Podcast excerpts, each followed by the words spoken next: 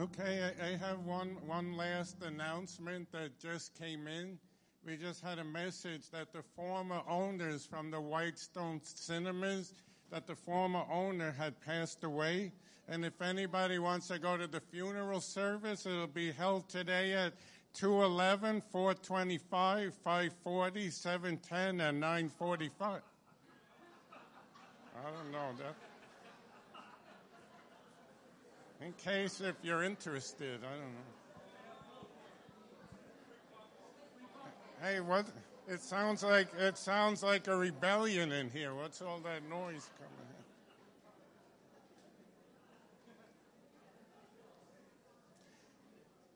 In? Before the service today, I was speaking to a woman in the back, and somehow she had took her eyebrow pencil and she drew her eyebrows too high. I said, You drew your eyebrows too high. She looked surprised. wow. Hey, I'm on a roll today, Pastor John. Yay. Uh, that, uh, that's it. Anything else, you can watch me tomorrow my special 10 p.m. on Comedy Central. I can't give away all this stuff for nothing here. So, um, Pastor George has been preaching a series and looking at Israel and, and looking at how they move forward from the beginning, and we've been following them. And Today we're going to catch up with the nation of Israel in the book of 1 Samuel. And just as happened time and time again, Israel was in trouble. Because no matter how many times God blessed them and showed them grace and gave them mercy, they always went back to their same old ways. And in 1 Samuel chapter 2 verse 12 it says that Eli at that time he ruled in Israel as the high priest. And it said he had two sons and his two sons were scoundrels who had no respect for the Lord or for the duties as priest and Eli did nothing to stop them his, his sons who ruled with him, they stole from the offering. They seduced the young women who came to help serve the Lord at the temple. And it says that at that time, the voice of God was rarely heard anymore in Israel. The people's hearts had gotten so hard and turned away from the Lord and they were about to be overrun by the Philistine army. Israel was in trouble. But one day, the scripture said, a woman named Hannah came to the temple. She was childless, and in ancient culture, a woman's value was determined by her ability to have children. So, because she couldn't have children, she lost her dignity, her sense of worth. How many, how many thank God today that a woman's value in Jesus is not determined by what she can produce or outward appearance, but if you're a woman, your value comes from being a child of God. Don't let people put labels on you or judge you as a woman. You are valued and loved. And Hannah came to the temple and she asked God and she prayed for a child. And God was so moved by her prayer that in 1 Samuel chapter 2, 19, it said, The Lord remembered her plea. God heard her prayer and remembered. And in due time, she gave birth to a son. She named him Samuel for she said, I asked the Lord for him. And Samuel means I asked the Lord. That's why you need to be in prayer meetings. Yes, you could just stay at home and pray, but she bothered to come out and she found that Eli the priest agreed with her in prayer and God gave her what she asked for. Sometimes it's not enough just to stay home and pray. Sometimes you get with the people of God and watch God do miracles. And God gave her the son that, that she prayed for.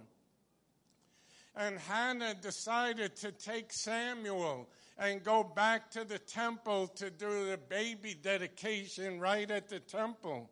And she took the baby Samuel and dedicated him to the Lord, but not only did she do like a ceremony, but she decided to leave him there.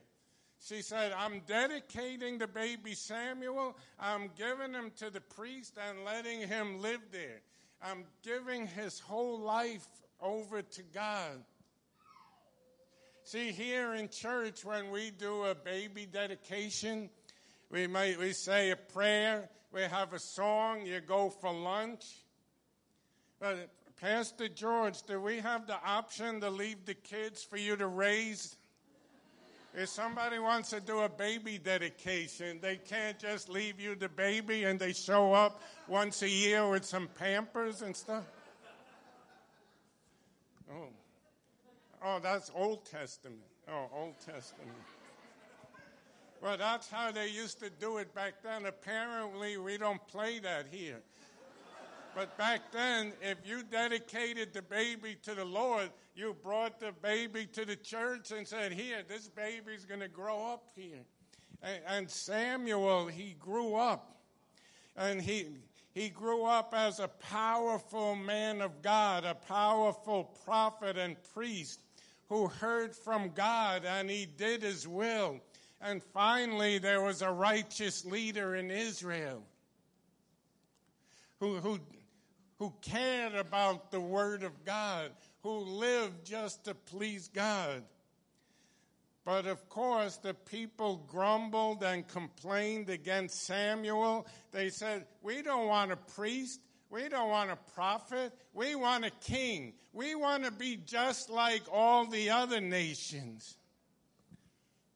In, in 2 Samuel chapter 8, verse 6, it says Samuel was displeased with their request and went to the Lord for guidance. Do everything they say to you, the Lord replied, for they are rejecting me, not you. They don't want me to be their king any longer. Ever since I brought them from Egypt, they have continually abandoned me and followed other gods. And now they are giving you the same treatment. Do as they ask, but solemnly warn them about the way a king will reign over them. See, it was always God's heart to be the king in Israel, just as it's his heart to be the king in your life.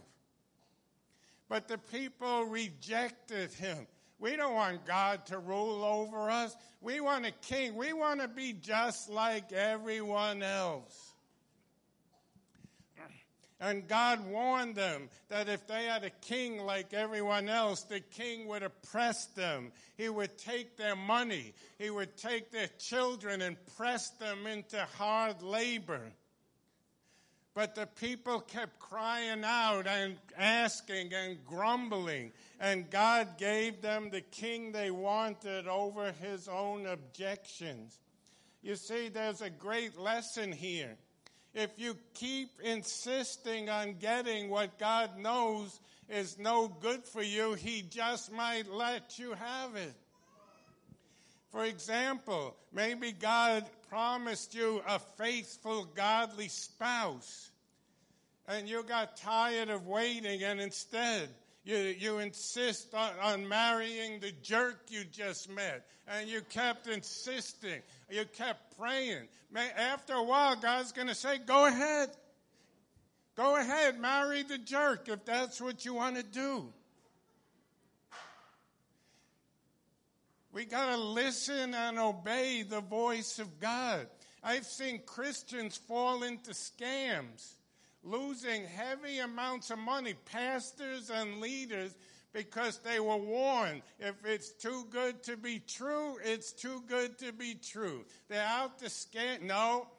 Ah, this is it. This is the real thing. And they kept crying out to God. And finally, God told them, go ahead. And the next thing you know, they've just lost thousands of dollars. If you insist on doing it your way, God will tell you, go ahead after a while there's a warning for us right here. We don't want to do things our way. We want to do things God's way. And we're not going to battle God and argue with Him. He might just give us what we want, not what we need. You see, Saul looked like the perfect image of a king, just as the people wanted. He was tall and handsome it says he was as handsome a young man as could be found anyone in Israel, and he was a head taller than anyone else. His outward appearance was that of a king. That's what the people wanted. They wanted someone who looked like a king. But over the years, Saul's heart was proven to be full of jealousy, pettiness, and great pride. You see, Saul's greatest weakness was that he loved the praise and admiration of people more than he cared about pleasing God. The opinion was of man meant more to him than the opinion of God. He cared more about what people thought than what, what does God think about this. That's another trap. That's another warning for us. I don't live by man's opinion, by man's applause. I, I would be a sorry person if I cared what people thought and I didn't step out and do what God called me to do. We live just to please Him. He's the one that died for me. There's nobody else sacrificed their life for me. There's no other God. There's no other lover like our God. Don't you sing those songs? Well, if you're going to sing no song, then you're going to live just to please Him. How, how many unashamed lovers of the Most High God do we have with us here today? You see, he, he's the one that I care. I care what God thinks. I care about what does God think about what I'm doing, how I'm living. I'm not out here to impress anyone. And you shouldn't be either.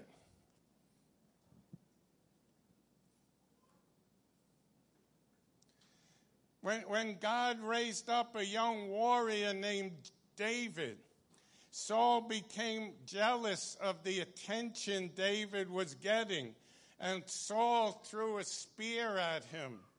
And, and I'm sorry if there's any leader in your church background that maybe threw a spear at you because you became too popular or you or they became jealous of you. Maybe you got a little too anointed and somebody threw a spear at you. See, church is not about competition. There's nothing I love more than pe- see people do greater things than I do. I, I want to see every one of you preach better sermons than I can preach. I want you to have more money, more open doors, greater things. But yet, in the body of Christ, they say, oh, why did that person get get blessed by God. It was my turn to get blessed. And people get angry. It was my turn. Why did they get the promotion? I should have got the promotion. We get mad and jealous when other people get blessed. This is not a competition. We don't want to be like King Saul, get jealous if somebody begins to progress, begin to steal the attention, the glory from us. You can have all my glory. I don't want it. I, I just want to give God all the glory. It's all about Him. The scripture says we rejoice with those who rejoice. We don't get angry and jealous because somebody else got blessed and, and you thought it's that your, it, this was my turn. I've been wait, praying for a, a, for a promotion for five years. Why did that person get? Praise God, they got the promotion. That's what the kingdom of God is all about. It's helping each other move forward step by step. If you can't make it, I'm going to come back and pull you up. I'm not going to throw a spear at you.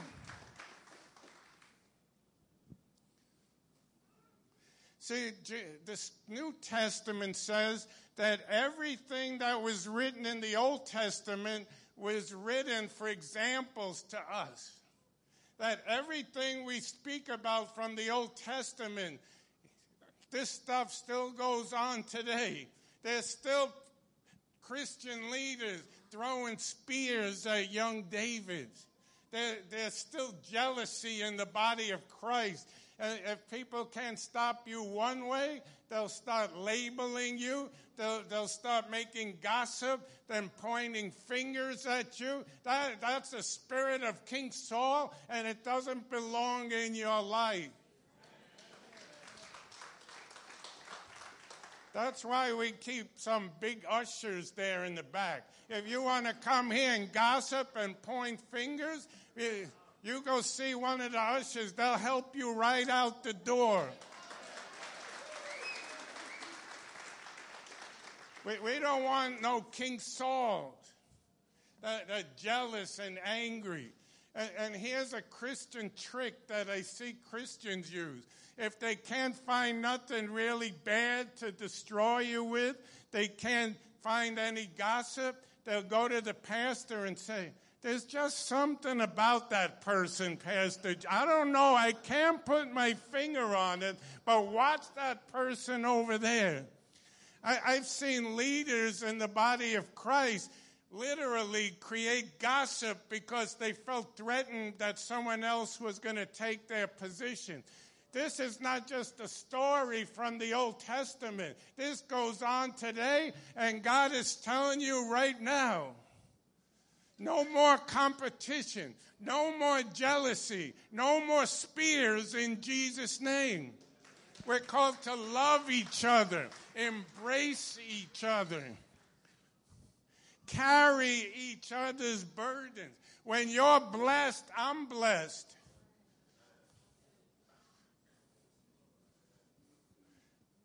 It's very rare that I've ever seen that in the body of Christ that when somebody gets blessed, other people get blessed too by their blessing. Well, what about me, God? Why are they blessed? That's the spirit of King Saul.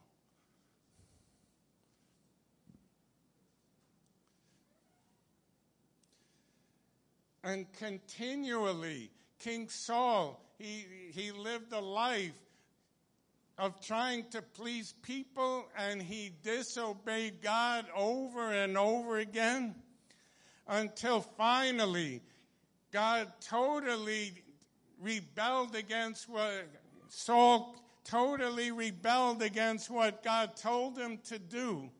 And God said, That's it, Saul. That's enough. You're not going to be the king anymore. I'm done with you.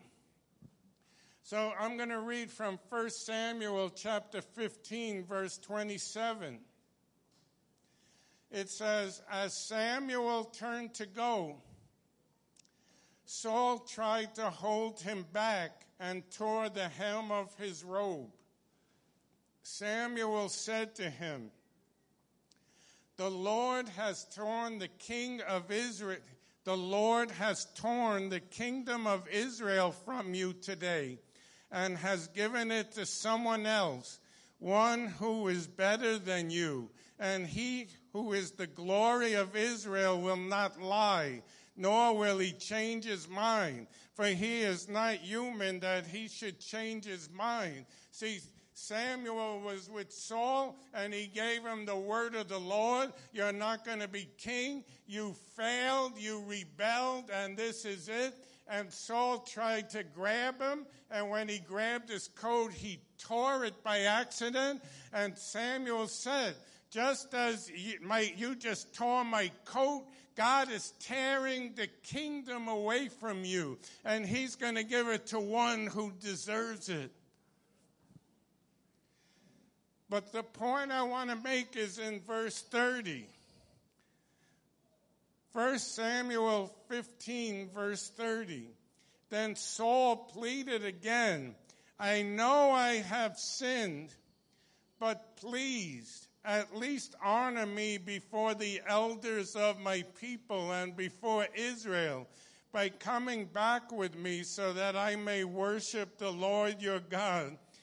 Saul didn't care that God was angry. He didn't care that he lost the kingdom. All he cared was to be honored before the elders. He told Samuel, well, maybe God's angry. Maybe he's going to judge me, but please don't let all these people know. Walk with me anyway so that people think I'm okay with God. See, that's a religion that's all about appearance. It's all about show. It's all about performance. That's got nothing to do with the kingdom of God. The kingdom of God's about being real and transparent and loving each other. It's not, it's not, it's not about what somebody is going to think. And that's what Saul lived for. He didn't even care that, that God was angry, that the judgment of God had come upon him. His only heart, all his, every one of his thoughts was, oh no, now what are they going to think? I don't care what God thinks. I care about what my elders think. So Samuel, please walk with me anyway so that I can be honored among my friends. See, that's the heart of Saul, and that's the heart of too many in the church, too many in the body of Christ. This isn't just a story from four or five thousand years ago about some idiot king. I see this played out over and over. People worried about where they're going to sit, who uses their title. Oh, you didn't call me Reverend, Doctor, Pastor. You, you just call me Doctor. You disrespected me in front of all those people. You didn't ask me to pray. You didn't this. For so many, it's all about putting, giving a good impression. Being a Christian is not about an impression. It's about living a life submitted to God. He laid down his life. He gave all for you. He sacrificed it all. And we want to give it all back to him.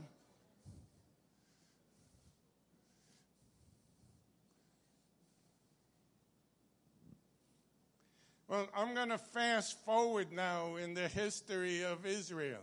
I'm going to go all the way to the end of Pastor George's sermon series. I'm skipping it all, Pastor George. I'm going forward a thousand years, so you, nobody has to come the next couple months, right? We just bypass it.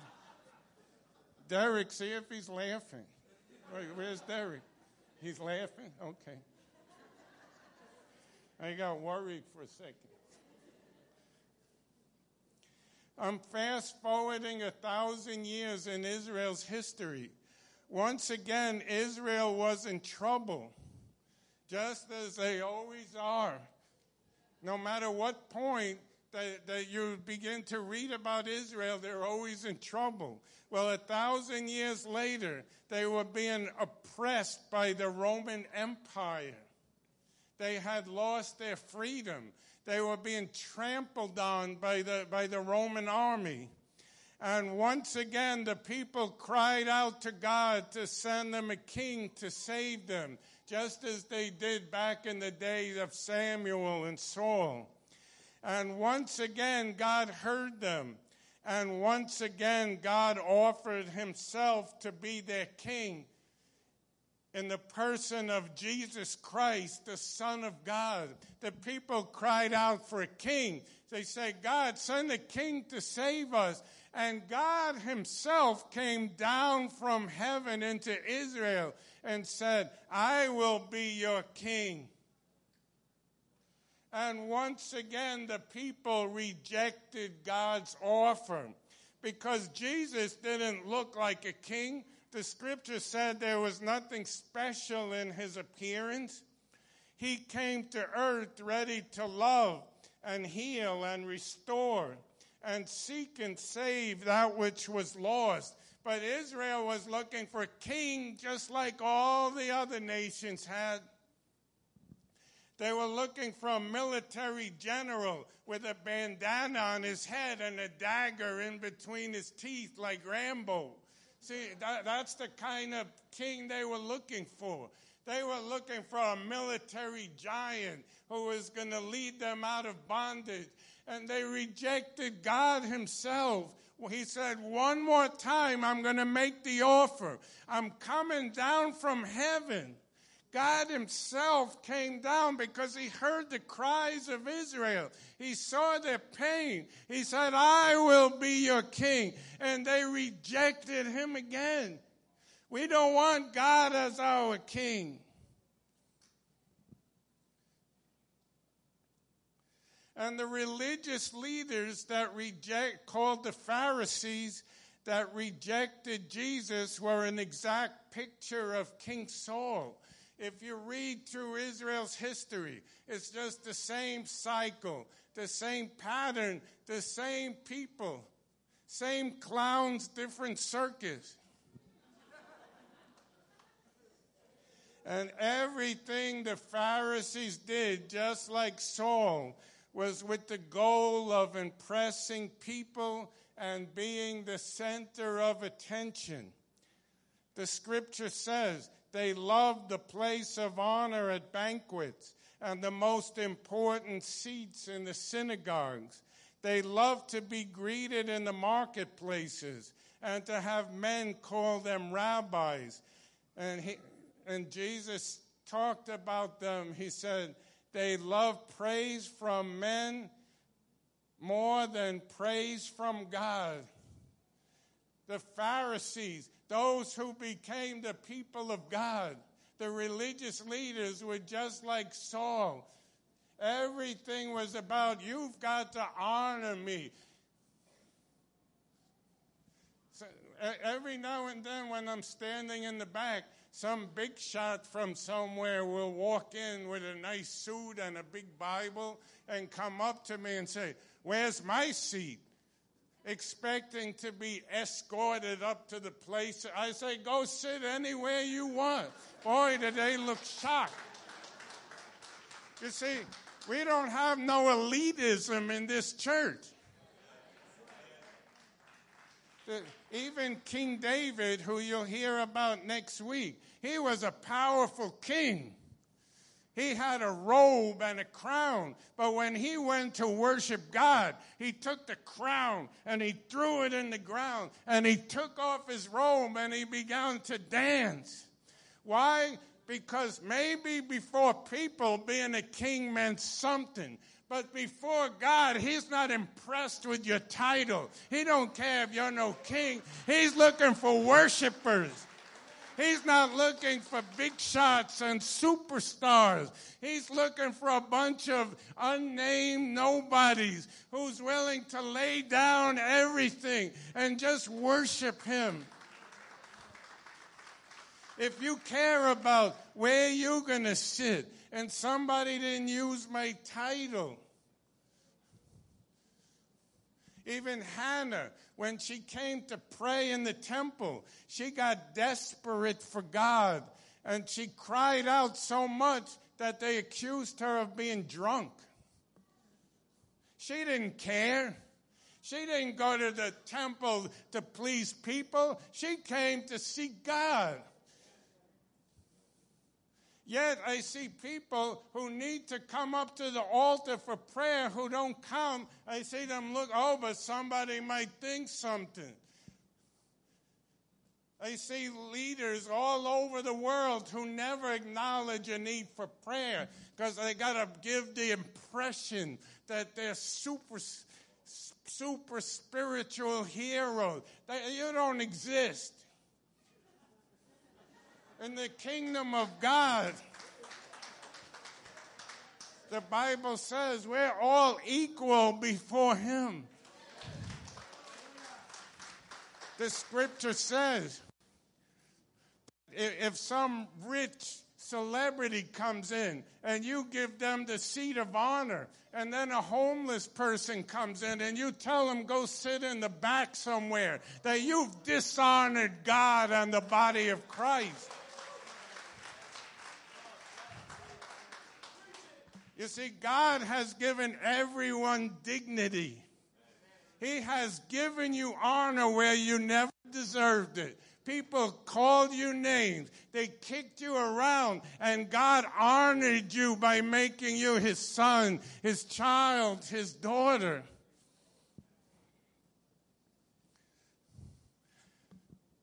You see, the Apostle Paul in Galatians chapter 1, verse 10 he said, Obviously, I'm not trying to be a people pleaser. No, I am trying to please God. If I was still trying to please God, I would not be Christ's servant. And, and just as just as Saul tried to kill David out of jealousy, the Pharisees determined that they were going to kill Jesus. The same thing, the same jealousy. They were willing to kill God Himself if they stood in the way of their pride and position. We got to lay it all down right now. The Bible says we got to take off that crown of pride. Anything that makes us think of that we're special because of anything that God loves us. That's the only thing in this world that makes you special, that gives you your value. It's the heart of the King of kings and Lord of lords who loves you with all his heart and all his soul and all his might. Yesterday, I was speaking with Lee and she had a dream and it perfectly lined up with what I was speaking about. So I asked her if you could come and share the dream because it just couldn't be a coincidence that she had this dream at the same moment I was preparing.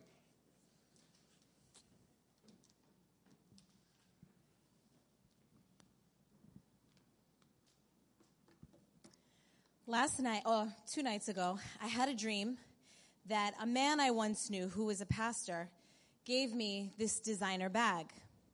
He gave it to me like a husband gives his wife a fancy gift. He gave it to me with the intention of trying to impress me.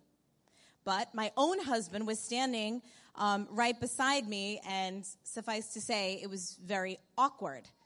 This pastor that I used to know was offering me this gift in front of my husband and trying to almost one up him, like as if to say, I could give this to her, but you can't afford this.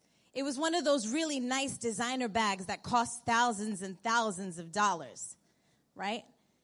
So he looked at me with this look, and almost he was he was looking at he he was almost like you know like a male peacock who flares its feathers to get attention. Well, that was the intent of this pastor's heart. I didn't want to take it. And when I kept refusing it, all he kept, I kept saying, I don't really, I don't, well, I don't want it, you know? And he kept showing me all the little bells and whistles on the bag. He was showing me the little, you know, gold plated, you know, chain and he was showing me the zipper and he was showing me, you know, whatever other, you know, details it had on it. And then I looked at him and I said, no, I don't want it. I don't want it. And then I woke up. And I was talking to Pastor Gary about the dream because as much as the Lord reveals things to me, sometimes I have questions. And I don't really fully understand. And he starts sharing with me the sermon that he's sharing today. And he says, I think that your husband represents Jesus.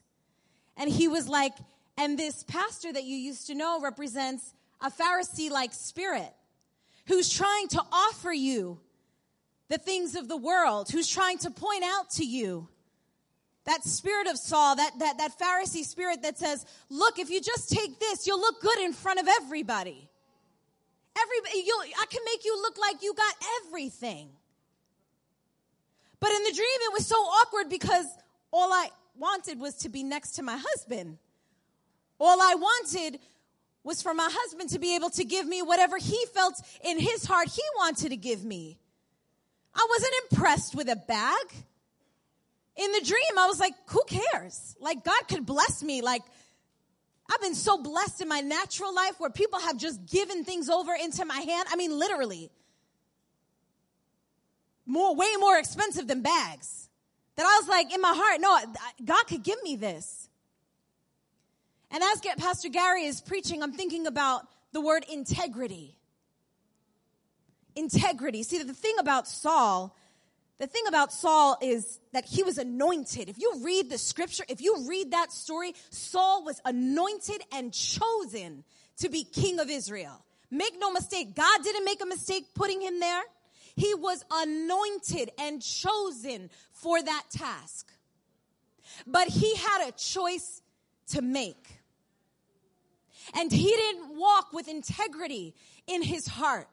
And I don't know about you, but I know when I got saved, Christ did such a miraculous work in me that my deepest ongoing prayer for the past 20 years has been, Lord, no matter what they offer me, no matter what they tell me would look good on me, no matter how big I can get or how big people tell me that I'll be in the world.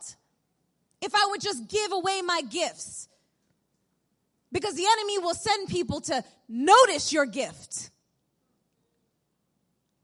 And you'll be in that season where you're praying and you're waiting on opportunity. And if you're not careful and if you're not a man or a woman filled with the integrity of Christ within you, you will walk into the wrong door and you will give yourself away to a situation, to people, to a crowd that are not deserving of the gift of God within you. Your gift, your calling, in order for it to be successful in kingdom ways, has to be laid before the altar. It has to be purified by the one who called you to it. And you have to choose to live a life of integrity. The word integrity, let me just lead, read a portion of a definition. The state of being whole and undivided. Saul was undivided in his heart because there was something in his flesh that he craved after. It was the lust of his flesh that he said, I want that more than I want the heart of God. I want that more than I want to lead these people into God's heart. I want this more than what I know he's called me to. And so the scripture says, Mark 8, what does it profit a man if he gains the entire world and yet he loses his soul? I tell you this, I have been offered many, many things over the past 20 years. Opportunities that people wait a lifetime for. And I have heard the Holy Spirit say, no, I have not called you to prostitute your gift. And I know that's a strong word but God has not given me the gifts and the abilities and the talent and the anointing so that I might use it to gain the world. And I want you to know that I am fully aware that I can gain the world. I want you to know that, that I stand before you a person who is fully cognitive, that I know that if I wanted to, what I could do.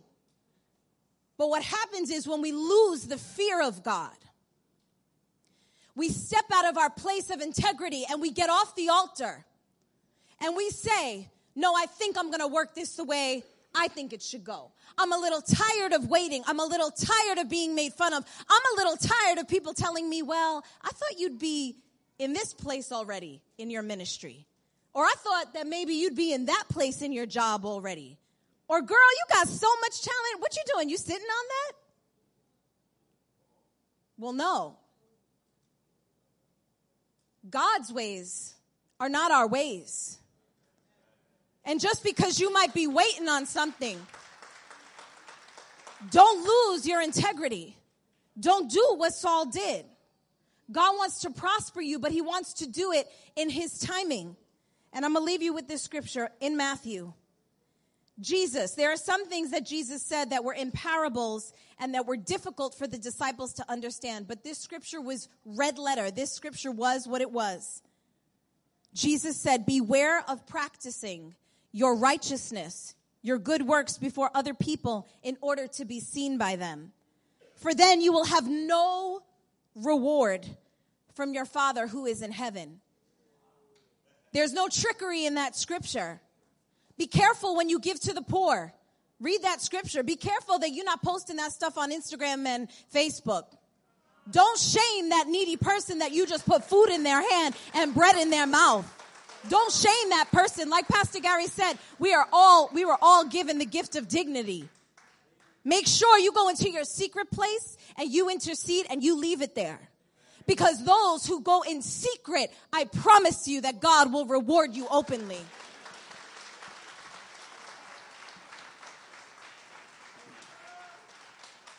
Amen. I'm going to ask for the worship team to come. And, I'm going to ask for everyone to stand because I'm going to end in a different way than I had planned to. As I was sitting over here, the Lord showed me that there are people here, and you've been the victim of that Saul spirit. Somebody has put gossip against you to, because they thought you were in their way. Somebody threw some kind of spear at you. People have hurt you with their jealousy. I, I want to invite you to the front, and I'm going to ask Pastor George to come and pray over you as the pastor. So if that's you, especially if you've been wounded in a church. Now, you could be like Saul, you're not going to come up because people are looking at me, and I don't want nobody to see that I've had any issues. But if there's anyone bold enough to come and say, I, have been wounded in the house of the Lord, I've been the victim of spiritual abuse, jealousy, gossip. I, have been torn up by the words of, of the one who was called to love me. Maybe it was a pastor or a leader.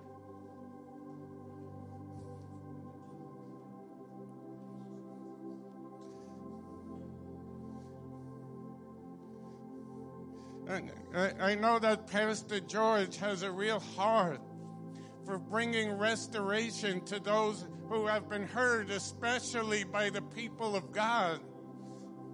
Uh, when, when I go out and I talk to people who don't go to church, so many of them, even though for many people it could be an excuse, but for many they say they don't come because they got pounded Church has got to be a safe place. So I'm going to ask Pastor George if you could just come just to minister for a second. Amen. Amen. You've probably heard Gary and I uh, both share a lot of different stories, and let me just wrap it up this way. We we named this place the sanctuary when we were first thinking about it, and it's for that reason. We wanted it to be a safe place we have experienced a lot of abuse. We've experienced a lot of uh, jealousy. We've experienced a lot of hurt and damaged families, and that's why you see building healthy families is is across the thing. And just even our name is the sanctuary. That's we want this to be a safe place, and so we'll just stand as leadership and understand we're not saying that oh man we do everything better than everybody else and we're so good and we're so perfect man we've blown it We've hurt people. We've made mistakes. So we're no better, but we're just standing in the place and just apologizing and just asking for your forgiveness, asking for the forgiveness that you were never given the chance to give. And so, if you've been hurt, if you've been damaged, if you've been cast aside, if you've been pushed down, if you've been talked about, if you've been uh, uh, labeled, if you've been set aside, if you've been neglected, if you've been uh, all of those things, we just stand in the place and we just come to the to the place together of forgiveness. And I just pray that you will be able to release it today. I just stand in the in the place of that oppressor for a moment and, and I just ask, ask for your forgiveness. I just ask for your release. I just ask that you see me as an imperfect person. That you see me, no matter what, how you used to see me, that you would just see me as the imperfect. That you see me as, as the person that's insecure too, and the person that's jealous too, and the person that doesn't have it all together as well, and the person who's probably been hurt as well and it's probably come from abuse as well. And we can we just come to the place of forgiveness, to just the place of release? Can we just say, Thank you, God, that you've put me in a safe place right now, a safe place in my life, a safe place in my walk, a safe place in my spirit? Can you just kind of receive that right now and just receive that God has you in a safe place?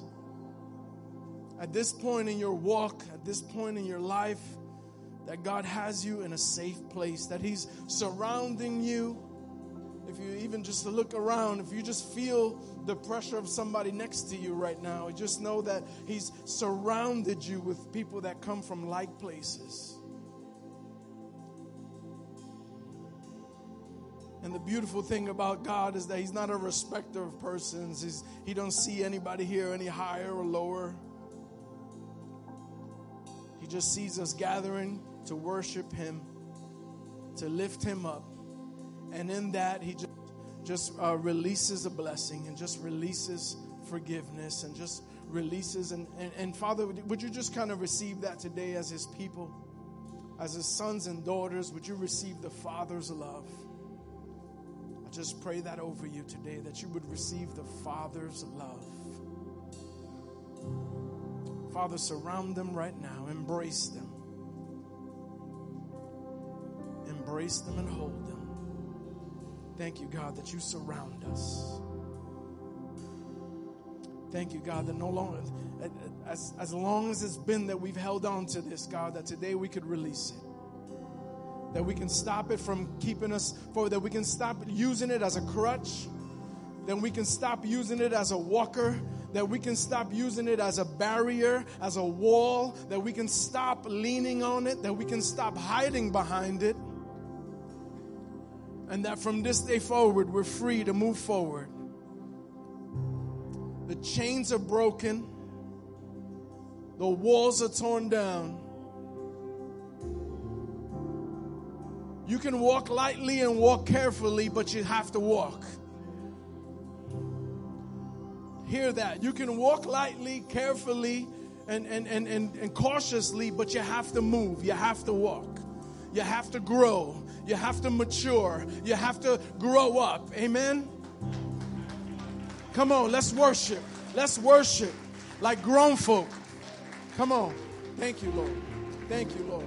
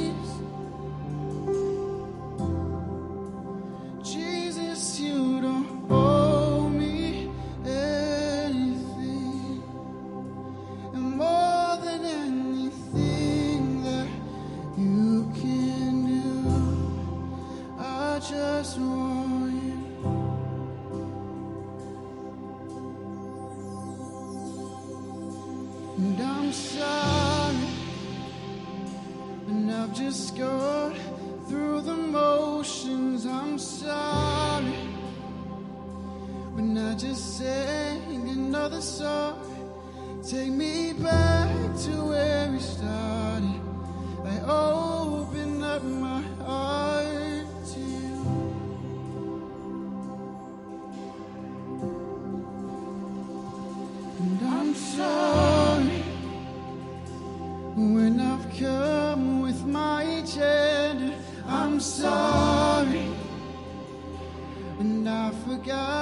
that you're enough.